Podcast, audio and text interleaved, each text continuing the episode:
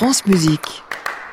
Merci Lionel Esparza. À demain pour un nouveau Classic Club. 1, 2, 3, 3. Hein Encore une fois?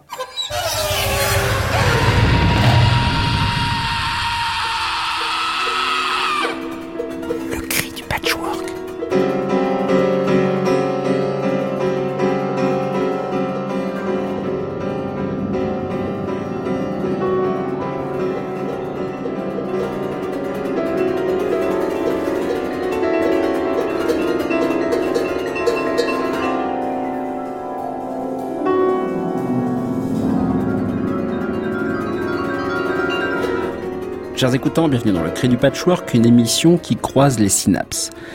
Deuxième épisode de notre thématique du moment, l'hybridation. Et ce soir, nous recevons Lambert Dousson, philosophe, avec qui nous poserons la question de l'hybridation stylistique, transgenre, qui s'observe dans la musique de création aujourd'hui. Que ce soit le métal chez Yann Robin, la pop chez Sarah Kirkland Snyder, y a-t-il lieu de parler d'une réelle hybridation ou en est-on encore à hiérarchiser entre les musiques savantes et populaires? Bien entendu, on retrouve en fin d'émission les portraits sonores d'Antoine Berland, des micro-symphonies de gens qui parlent. Et comme chaque mardi, un son qui tranche.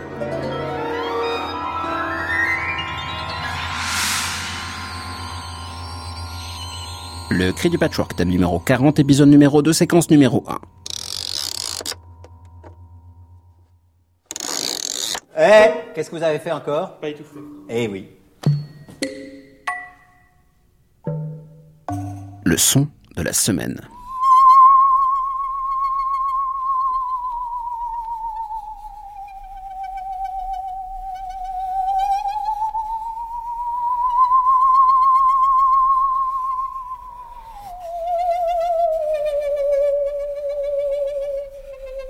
La scie musicale.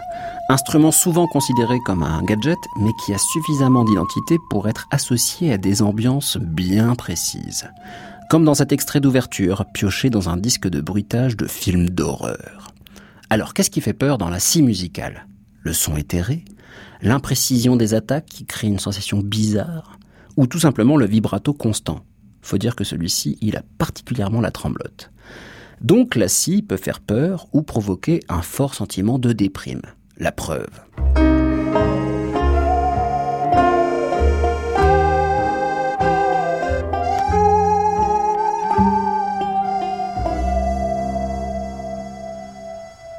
My hair slicked back with curry and shellac,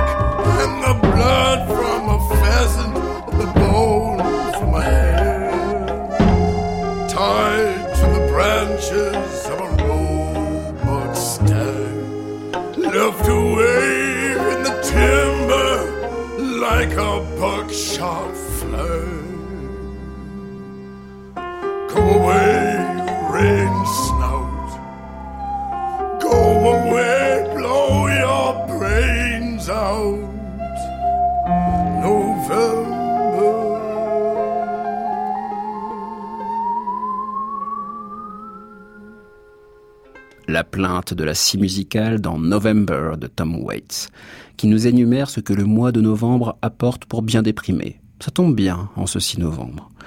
La scie musicale, pratiquée depuis au moins le milieu du 19e siècle, fait une entrée fracassante dans la musique écrite par l'intermédiaire de Dmitri Shostakovich.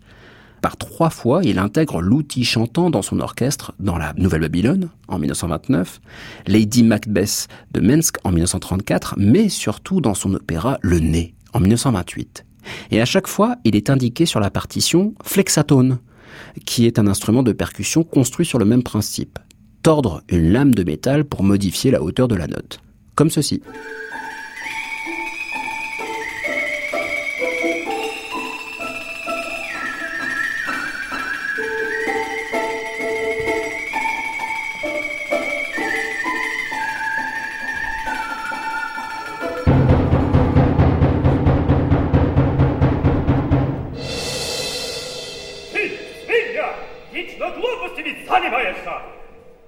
Eh bien, je n'ai pas réussi à trouver de version des pièces de Shostakovich avec une scie musicale. Car oui, flexatone voulait dire à l'époque simplement flex a tone, fléchir un son, et donc désigner les deux instruments à la fois. Donc nous n'entendrons pas de Shostakovich à la scie. Pardon. Mais nous allons réconcilier le flexatone et la scie musicale dans Fluorescence de Christophe Penderecki, une œuvre fourre-tout incroyable de 1961 où débarque un duo des deux instruments que l'on tord.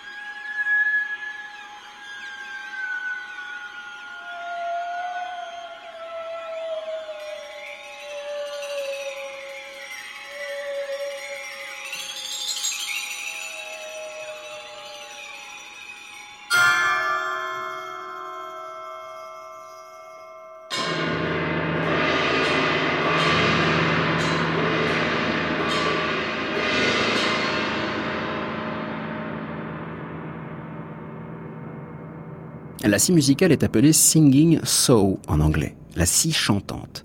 Et c'est vrai que la scie semble parfois chanter comme une voix venue d'ailleurs. On pourrait l'appeler l'instrument hybride entre la voix et le sifflement. Et Per Norgard, compositeur danois né en 1932, s'en est souvenu pour sa cantate sur des textes de Paul Éluard, Rêve en pleine lumière. La scie musicale apparaît ici comme un prolongement des sifflements du cœur, dans une fusion de timbres avec les crotales, ces petites cymbales suraiguës. Tout en étant à peine discernable, la scie est pourtant là, comme liant timbral du tout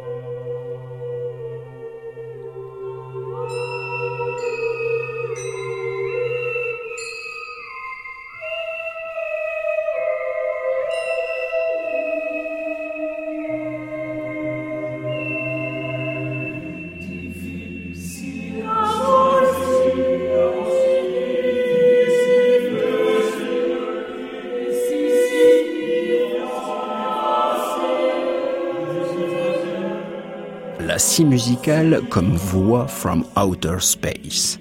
Souvent, l'instrument est utilisé en contre-champ, doux et mou à la fois, pour surligner les inflexions de la voix.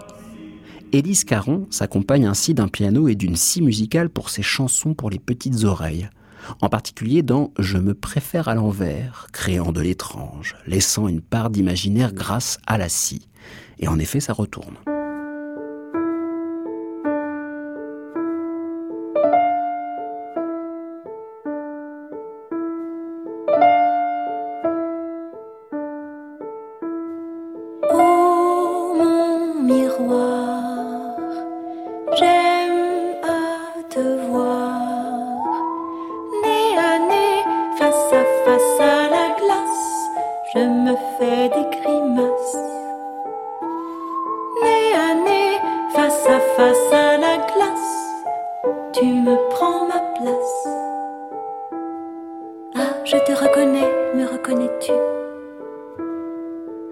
Je te reconnais, me reconnais-tu?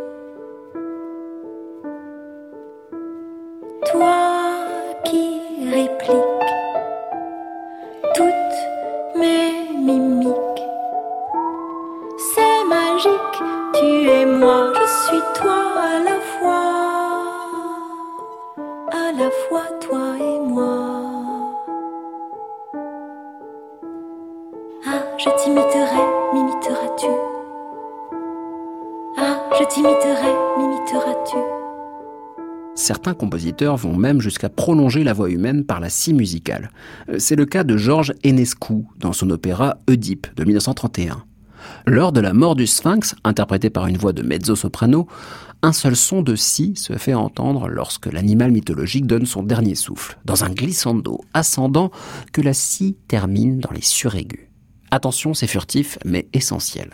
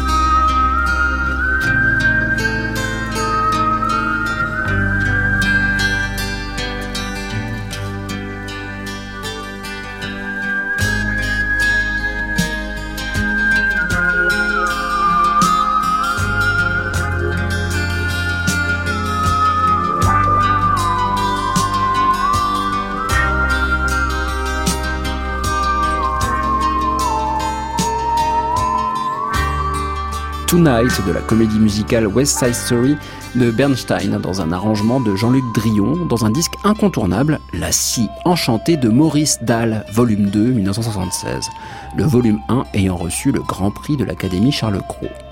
Avec cette justesse de la scie toute relative, car oui, la scie est capable d'entonner des intervalles microscopiques, mais est malheureusement très peu utilisée pour cet usage, un peu comme le thérémine. Michael A. Levine propose ainsi de remédier à ce contre-emploi de la scie dans une forme de concerto pour scie et deux ensembles à cordes accordés à un quart de ton de différence. Ça frotte, en quelque sorte. Et la scie se balade entre les deux diapasons, avec ses courbes et ses intonations approximatives. Divination by Mirrors de Michael A. Levine en 1998.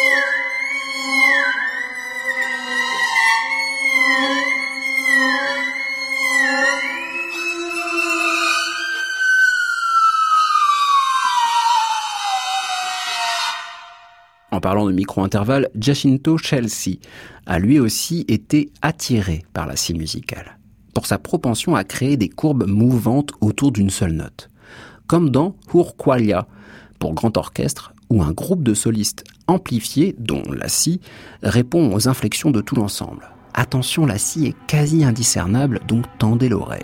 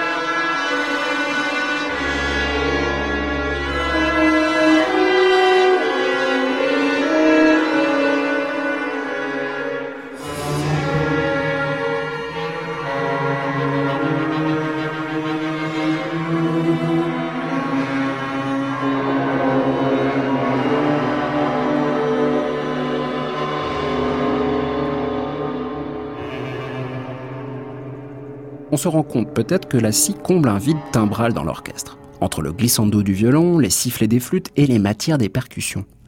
John Corigliano utilise ainsi la scie au tout début de The Mannheim Rocket en 2001 pour créer du liant entre les matières orchestrales de cette œuvre iconoclaste. On entend un souffle sans doute dû à de la manipulation de plastique et autres papiers, une musique qui fourmille et les inflexions de la scie qui conduisent le premier soufflet de nuances de cette roquette de Mannheim. Pourquoi ce titre d'ailleurs? Tout simplement parce que John Corigliano rend hommage à la réputation de l'orchestre de Mannheim au XVIIIe siècle, à créer des figures orchestrales de plus en plus rapides et de plus en plus fortes, comme une roquette.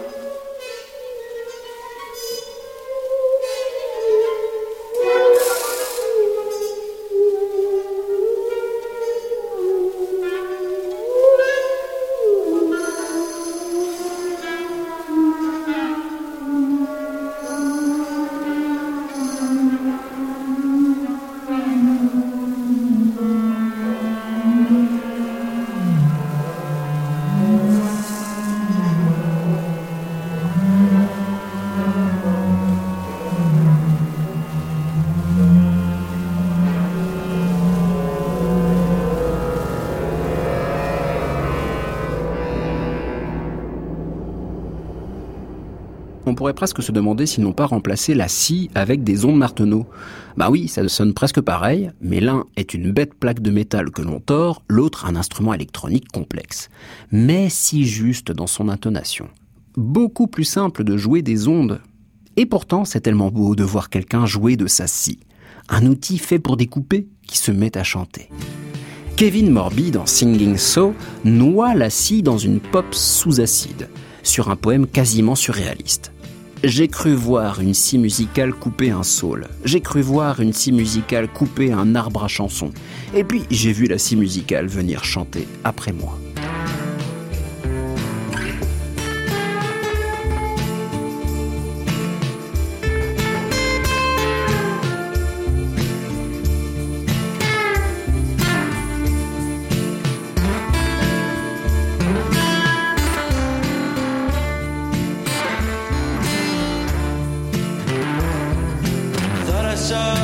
Singing saw cutting down a willow. Thought I saw a singing saw cut down a song tree.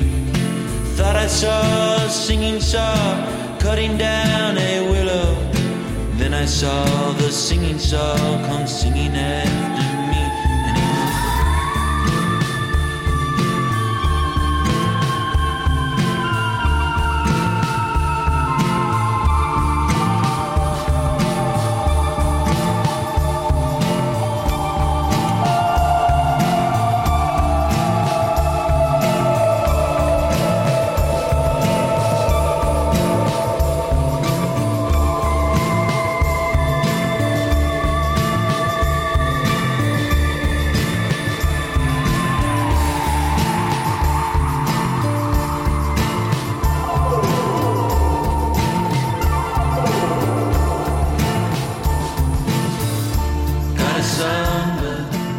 Depuis le début, nous n'entendons que des exemples de scie musicales jouées avec l'archet, permettant de mettre en vibration la lame de l'instrument sans impact, sans attaque. Et pourtant, on peut la frapper, cette scie musicale, comme le fait Paul Lovens dans Anselma. Et là, eh bien, la, la scie musicale devient une sorte de gros flexatone. Mais comme le flexatone voulait dire aussi scie musicale, ça veut dire que la scie musicale devient une scie musicale. Enfin, quelque chose comme ça.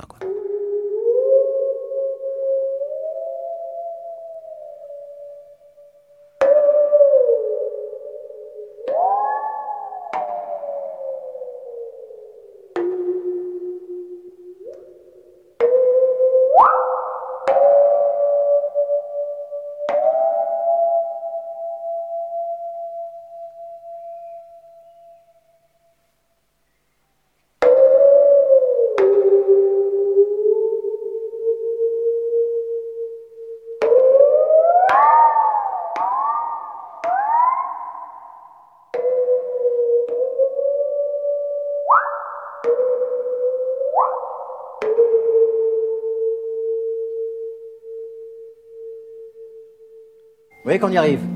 Hein C'est pas compliqué quand même.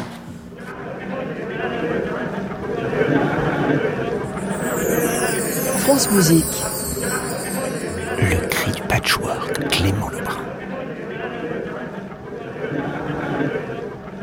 Lambert Dousson, bonsoir. Bonsoir. Vous êtes philosophe, professeur à l'École nationale supérieure d'art de Dijon et je vous ai connu, en tout cas j'ai connu un peu votre pensée, à travers une conférence qui a été euh, donnée pour le CRAL, l'EHESS, en 2013. Ça s'appelait Cartographie du moi hybride dans la musique savante récente le cas de Yann Robin. Alors nous, ça nous parle au cri du patchwork, Yann Robin, parce que c'est le premier son qu'on entend au début de l'indicatif du cri du patchwork, avec ce grand cri de clarinette contrebasse.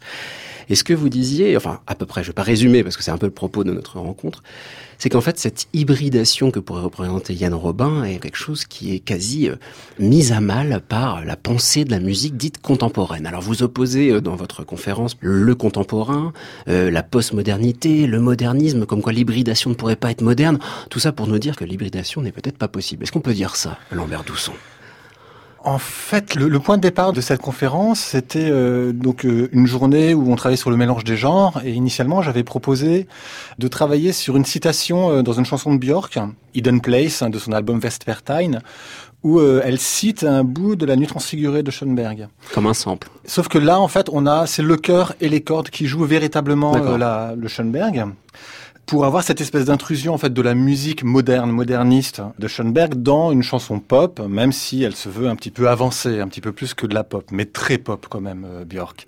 En fait, on m'a dit qu'on voulait plutôt travailler sur euh, quelque chose qui se trouvait plutôt dans la décennie 2000-2010. Mhm. Et à ce moment-là, je voulais travailler euh, à partir d'une sorte de, de malaise sur cette différence entre la musique savante, sérieuse, la musique d'art, la musique dite de recherche d'un côté, et euh, d'autre part euh, la musique euh, dite populaire, légère, euh, voire euh, commerciale. En fait, ce malaise, il vient parfois du fait que moi, je me retrouve dans, parfois dans des situations où euh, je parle à partir de la musique dite savante contemporaine. Et je me retrouve souvent face à une certaine forme d'hostilité de la part de collègues qui, eux, sont du côté de l'anthropologie, la sociologie, ou en tout cas qui travaillent sur des musiques populaires.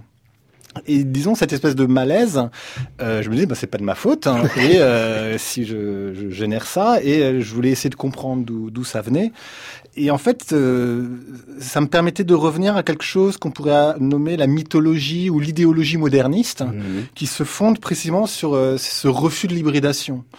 Et donc le, le refus de l'hybridation, on voit par exemple euh, très fort chez Boulez, où par exemple le son musical ne va pas s'hybrider, pardon, avec le bruit et les bruits de la réalité. Euh, Oui, parce qu'il s'oppose complètement, par exemple, à la démarche de Pierre Schaeffer, par exemple, quelque Voilà. part. Voilà, il n'est pas du tout pour le courant électroacoustique. Il est vraiment pour le. C'est un compositeur de la note, quoi, avant tout. quoi. Exactement. L'autre type d'hybridation qu'il va refuser, c'est bah, justement le mélange entre la musique savante et euh, d'autres formes de musique, hein, d'où l'espèce de rejet très fort euh, de Boulez à l'égard euh, du jazz, par exemple. Donc ça, on avait cette espèce de situation moderniste. Et ce qui est intéressant, c'est que finalement, la position de Boulez, elle est très singulière, elle est presque isolée par rapport aux compositeurs de sa génération, parce que Stockhausen, c'est quelqu'un qui va tout intégrer dans Oui, sa musique. jazz énormément, voilà, Voilà, improvisation. euh, si on écoute la Sinfonia, euh, c'est pareil. Ligeti aussi, c'est quelqu'un qui va euh, véritablement euh, amasser énormément de, de matériaux. Mais n'empêche qu'on a la position singulière de Boulez qui est devenue comme une sorte de, de, de- de position générale, idéologique. Pas vraiment de sa faute, hein, mais euh, ça, ça s'est passé comme ça, en tout cas en France.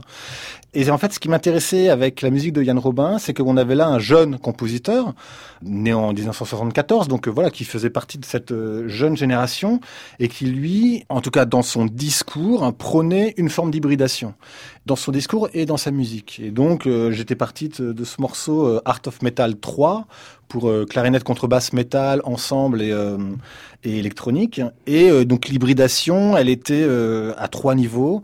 Euh, Il y avait l'hybridation entre le son musical et le bruit. L'hybridation évidemment entre le son acoustique et le son électronique et l'hybridation entre la musique savante et les musiques dites populaires donc notamment le free jazz mais qui revendiquait pas tellement mais surtout le heavy metal pour le côté sonorité très très lourde.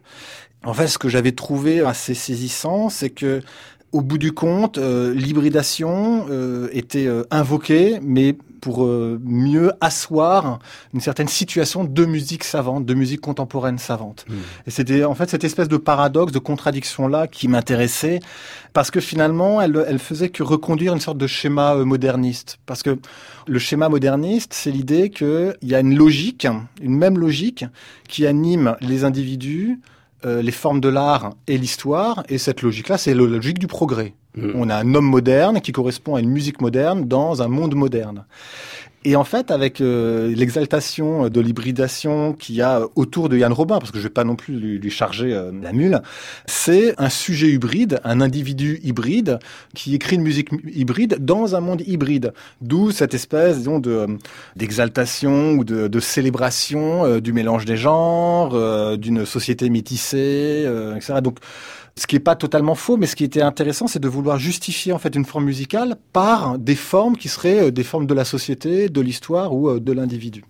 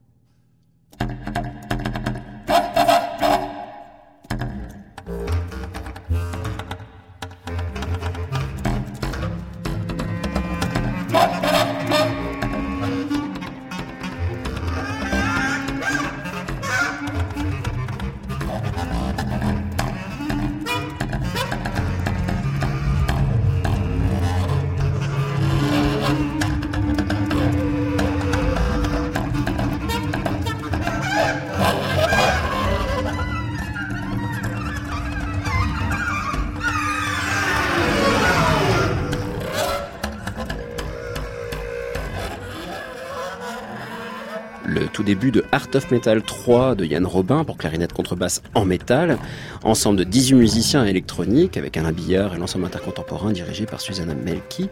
Et là, on entend évidemment plein de gestes que l'on pourrait associer à différentes sphères. Alors si on peut parler de sphères aujourd'hui, euh, Lambert Dousson, c'est qu'on a ici donc l'énergie vraiment rock, quoi, avec ses grands cris, ses, ses grands mouvements violents. On a des gestes boulésiens, parce qu'on a les qui sont des gestes boulésiens par excellence, et Yann s'en réclame. Et puis on a euh, aussi, là on a écouté la toute fin, c'est une sorte de riff un peu swingant, quasi funk. Est-ce qu'on peut dire que l'hybridation, c'est une addition de ce que le compositeur écoute ou à une forme de provocation pour l'establishment moderne? En fait, j'imagine, on peut faire l'hypothèse qu'il y a plusieurs attitudes en fait de Mm. compositeurs. Est-ce qu'ils vont fermer leurs oreilles ou est-ce qu'ils vont laisser leurs oreilles ouvertes? Boulez, lui, il avait tendance à fermer ses oreilles et Oui, donc à, à essayer de, sorte de, de composer dans une sorte de silence comme ça où euh, la forme euh, musicale viendrait de l'écriture euh, elle-même. Et quand même, aujourd'hui, on a de plus en plus de compositeurs qui assument euh, véritablement de laisser leurs oreilles ouvertes. Et donc, euh, Yann Robin, on a une oreille grande ouverte. euh, et donc, j'ai l'impression que, en tout cas dans son attitude, hein, c'est un petit peu de se laisser pénétrer par toutes ces musiques. Après, je pense que l'enjeu, véritablement, c'est, euh, pour lui en tout cas, hein, c'est de, de convertir hein, cette écoute en écriture musicale et donc euh, en forme musicale. C'est ce qui fait que euh, on a quand même une écriture contemporaine et une forme, disons, euh, instrumentale euh, de musique contemporaine qui est parfaitement identifiée, mais on a des gestes que moi, elle me semble beaucoup plus issue du jazz, du free jazz, que du heavy metal. À mon avis, cette référence au heavy metal, c'est plutôt une sorte de référence biographique, ou peut-être même une rhétorique un peu journalistique, parce que euh, voilà, ça peut faire bien dans un magazine de musique classique de dire qu'un compositeur a écouté du heavy metal quand il était jeune. À mon avis, l'enjeu, c'est plutôt de, de cette situation de réceptivité aux musiques du monde, en faire une forme musicale, une écriture. et de recréer une forme de modernité Est-ce qu'on pourrait dire que là, on est face à une hybridation qui pourrait devenir moderne? Bah, c'est ça qui est assez bizarre finalement, c'est que c'est tout le paradoxe à mon avis du discours moderniste ou euh, de voilà de cette mythologie euh, moderniste, parce que en fait, la mythologie moderniste, elle se fonde sur une sorte d'idéal de pureté, de pureté de la forme musicale. Mais en même temps, quand on y pense, euh, bah, il suffit de parler euh, du Pierrot lunaire de Schoenberg, hein, qui est une musique de cabaret, Oui. finalement. Oui, vrai. Et en fait, c'est pas pour rien, par exemple, que quand Boulez dirigeait le Pierrot lunaire, hein, il faisait pas très bien le Sprechgesang. Il le faisait plutôt chanter. Et euh, à mon avis, je pense que justement cette espèce d'impureté schoenbergienne, Boulez avait du mal à, à la porter euh, véritablement. Mais en fait, la question qu'on peut poser, c'est pourquoi est-ce qu'il faudrait absolument être moderne euh, à ce moment-là? Et c'est ça qui est un petit peu bizarre. Je dis pas non plus encore dans la musique de Yann Robin, mais dans l'espèce de, de constellation de discours qui entoure en fait euh, ces musiques-là, euh, en, France en tout cas, qu'il y a la volonté d'essayer de réactiver ou de revitaliser des discours qui seraient ceux de la modernité, de l'avant-garde, comme si en fait euh, c'était là qu'était le signal qu'il y a quelque chose d'authentique qui est à l'œuvre. Et donc c'est précisément dans cette espèce de recherche d'authenticité que on reconduirait la différence entre une musique savante autonome, fondée sur, disons, une sorte de recherche permanente de nouveau, de l'originalité, et d'autre part, des musiques moins savantes, peut-être plus commerciales, euh, moins autonomes, et qui, elles, seraient presque un peu condamnées à la répétition, euh, aux stéréotypes, etc. Encore une fois, hein, c'est pas ce que dit Yann Robin, mais, Non. mais c'est l'espèce de réseau dénoncé dans lequel euh, lui-même il est pris et dans lequel sa musique est prise quand elle est commentée, par exemple.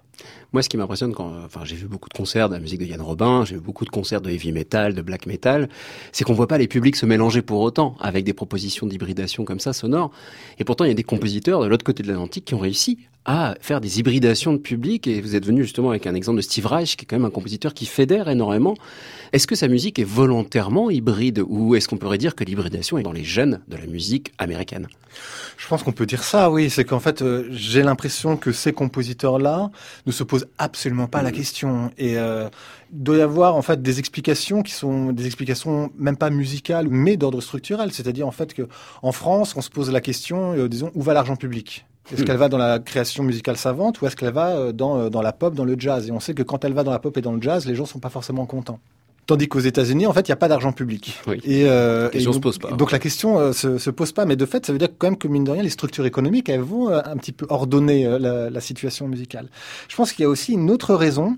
Je suis pas sûr, hein, mais euh, mine de rien, il y a quelque chose hein, qui existe hein, aux États-Unis qui n'existe pas en France. c'est qu'aux États-Unis, les choses se passent dans les universités.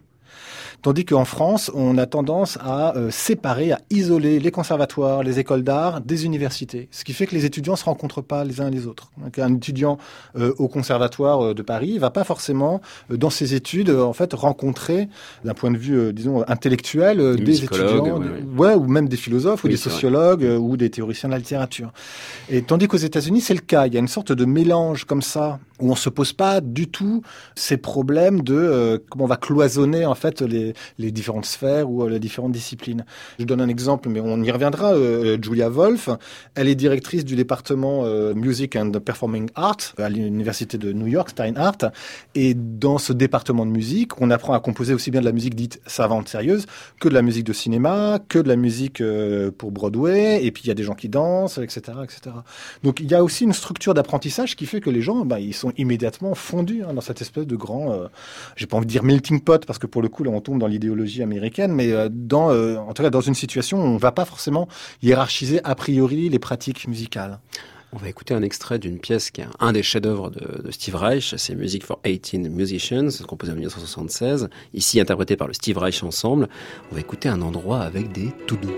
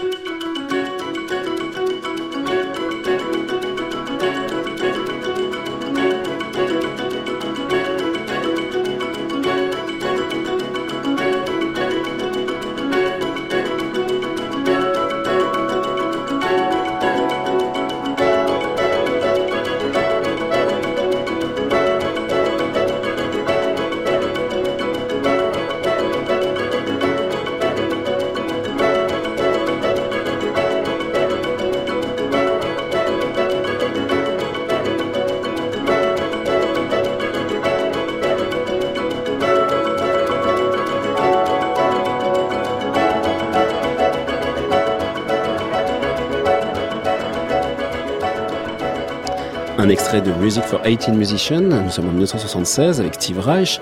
Et je disais avec des tout doux parce que bah, il y a des chanteuses qui sont tout le long de cette, c'est une heure quasi de musique. Hein, on entend des chanteuses qui font ou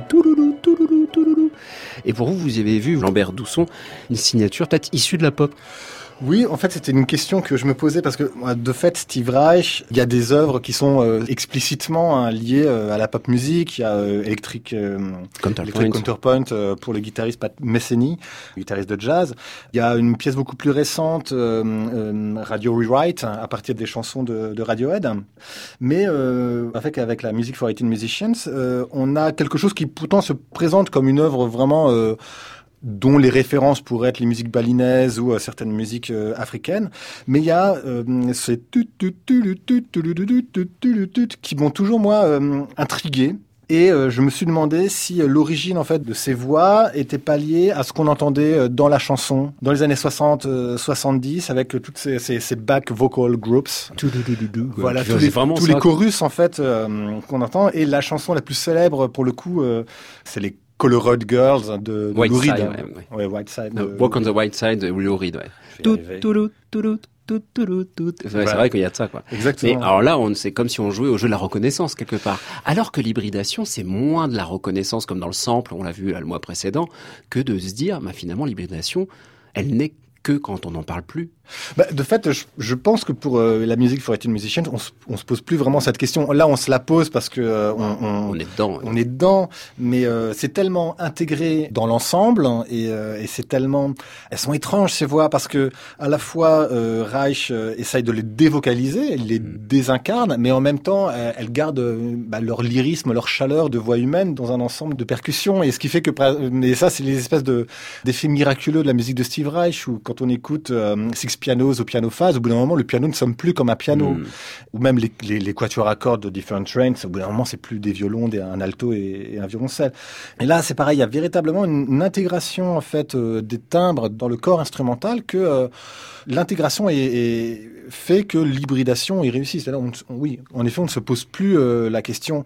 Mais ce qui est intéressant, c'est finalement de se dire que on ne se pose plus la question, mais on ne peut pas ne pas penser, ne pas imaginer en fait cette œuvre composée dans euh, un monde, disons dans, dans un réseau euh, euh, d'écoute euh, dans lequel Steve Reich a baigné, où il y avait ces back vocals euh, en permanence. Mais disons qu'on retrouve également euh, quelques années avant avec la Sinfonia de Berio. Oui, Euh, finalement. Alors ça, en, en Europe, là, en l'occurrence, Voilà, Symphonia. Dans Symphonia, ce qui est aussi intéressant, c'est voilà la présence des swingle singers, où on a parfois les synergy vocals qui font des interprétations. Et c'est-à-dire, en fait, c'est des gens qui vont traverser hein, les, euh, les frontières. Et donc, on va les retrouver dans la Symphonia de Berio, dans la Music for 18 Musicians de Steve Reich, ou euh, de chanter des gospels euh, ou, euh, ou des adaptations.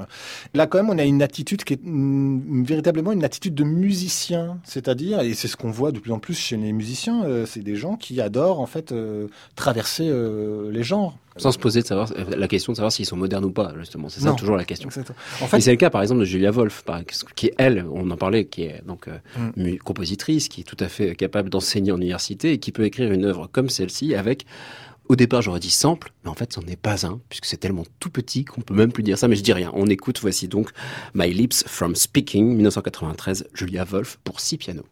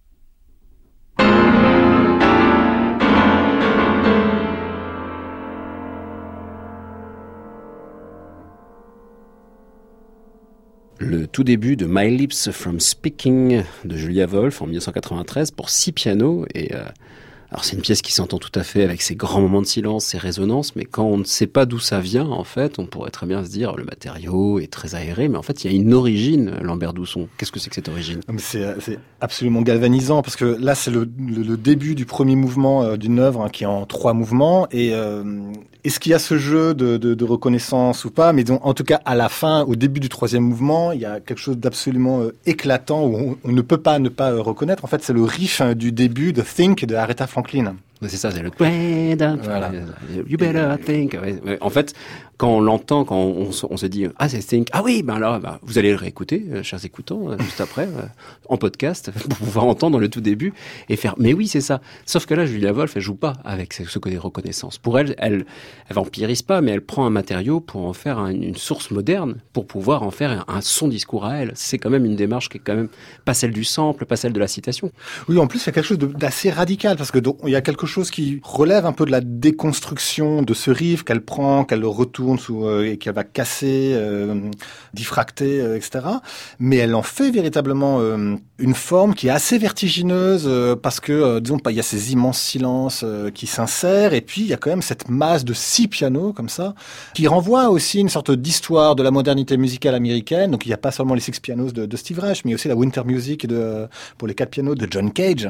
Et forcément, on est dans quelque chose qui nous fait naviguer entre une certaine forme de modernité musicale dite savante américaine et euh, quelque chose qui est véritablement pensé comme une tradition tout aussi légitime et pas du tout étrangère, à laquelle on va rendre hommage, qui est cette musique soul, euh, mais en fait qui a une, une profondeur historique finalement tout aussi euh, importante que la musique dite classique, en tout cas dans l'esprit de Julia Wolf.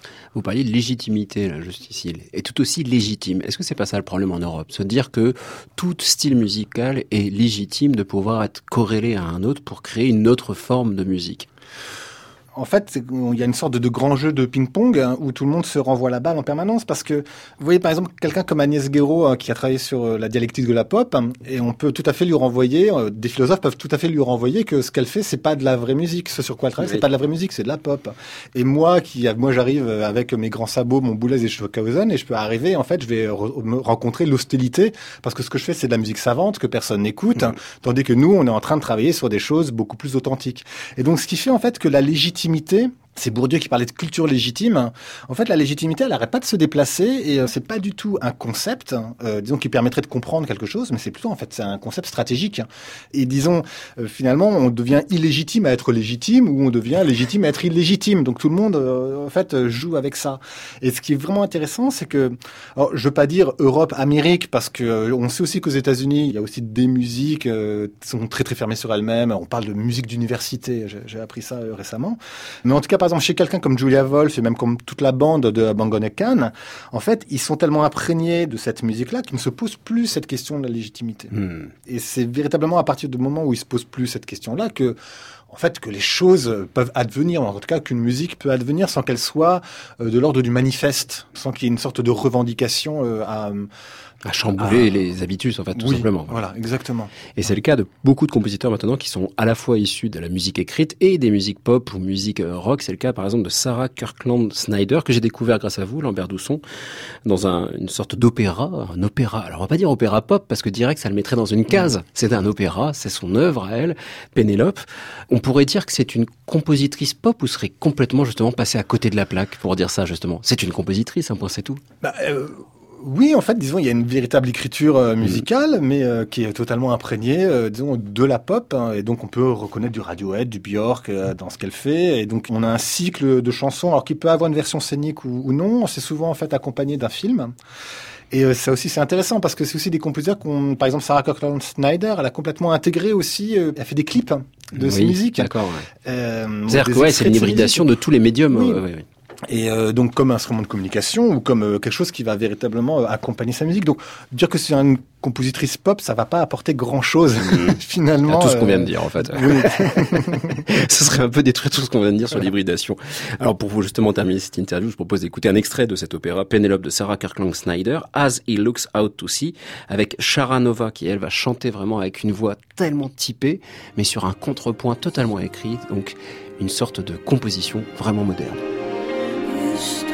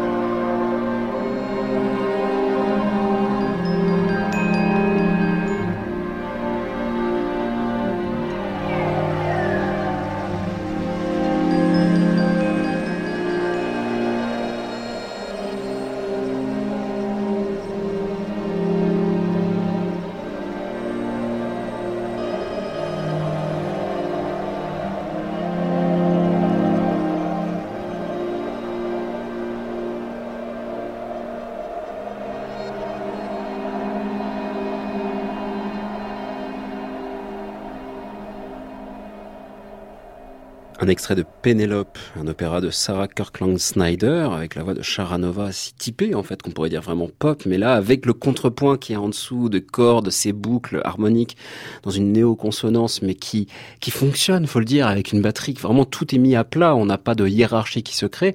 Alors, je vous ai un peu provoqué, Lambert euh, en disant, voici une nouvelle modernité. Est-ce qu'on pourrait dire ça?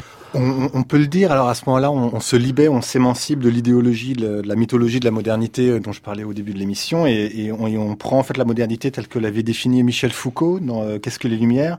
La modernité, c'est une interrogation sur le présent. C'est étant donné en fait notre passé, nous on est dans un aujourd'hui, et qu'est-ce qu'on peut faire euh, de cet aujourd'hui? Et Comment est-ce qu'on fait à la fois pour s'en libérer, pour agir, euh, mais tout en respectant en fait les structures qui fondent cet aujourd'hui? Alors on peut dire que Sarah Kirkland est vraiment là-dedans. Oui.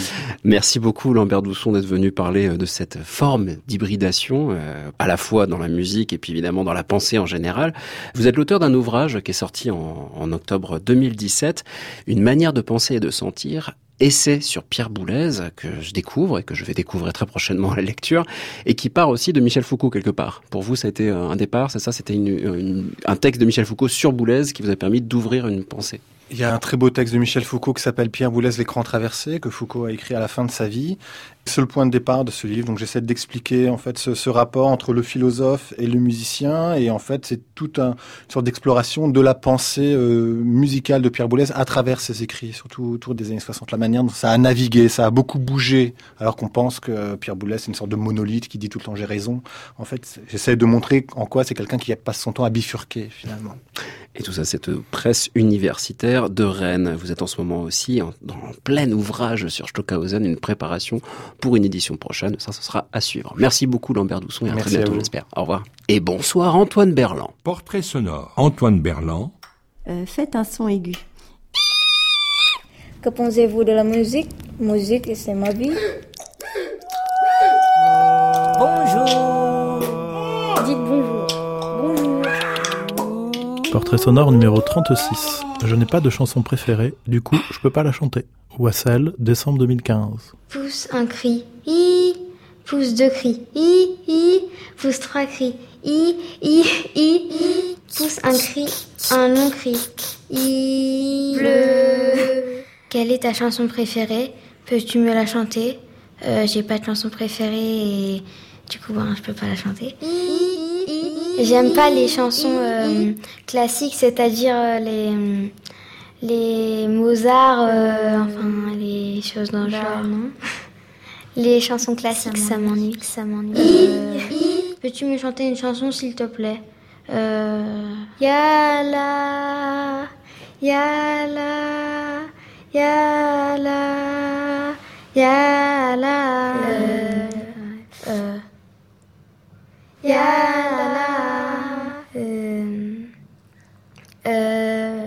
dis bonjour, bonjour. Une souris verte qui courait dans l'herbe. Et puis, c'est tout. Fin de notre deuxième épisode du Cri du Patchwork sur l'hybridation. Le Cri du Patchwork, c'est Perrine Mingui aux commandes à la réalisation, Valentin Carpentier à la préparation et à la recherche de son. Et aujourd'hui à la technique, Philippe Mercher. La semaine prochaine, on poursuit notre parcours dans l'hybridation en compagnie de Juan Arroyo, compositeur qui a développé toute une gamme d'instruments hybrides, les Tana instruments, qui mêlent l'instrument acoustique à tout un dispositif électronique. Une recherche en lutherie qui répond à ses besoins de fusionner les timbres, les expériences sonores dans un souci spectral où un violon n'est plus simplement un violon. Alors pour rester connecté avec le cri du patchwork et la musique de création sous toutes ses formes, je vous donne rendez-vous sur francemusique.fr et rendez-vous demain soir pour retrouver Arnaud Merlin avec le portrait contemporain à 23h. Vous pouvez laisser traîner vos tympans dans les podcasts divers et variés du cri du patchwork ainsi que les portraits sonores d'Antoine Berland. Chers écoutants, Si je fais 1, un, tagalam, 1, parap, 2, ça suffit. Un, il sait ce qu'il a à faire. 1, parap, 2, 3. C'est simplement pour savoir qu'on est ensemble. Hein, bonjour, au revoir. Voilà. France Musique, il est minuit, je passe la main à Anne Montaron et Création mondiale. À réécouter sur francemusique.fr.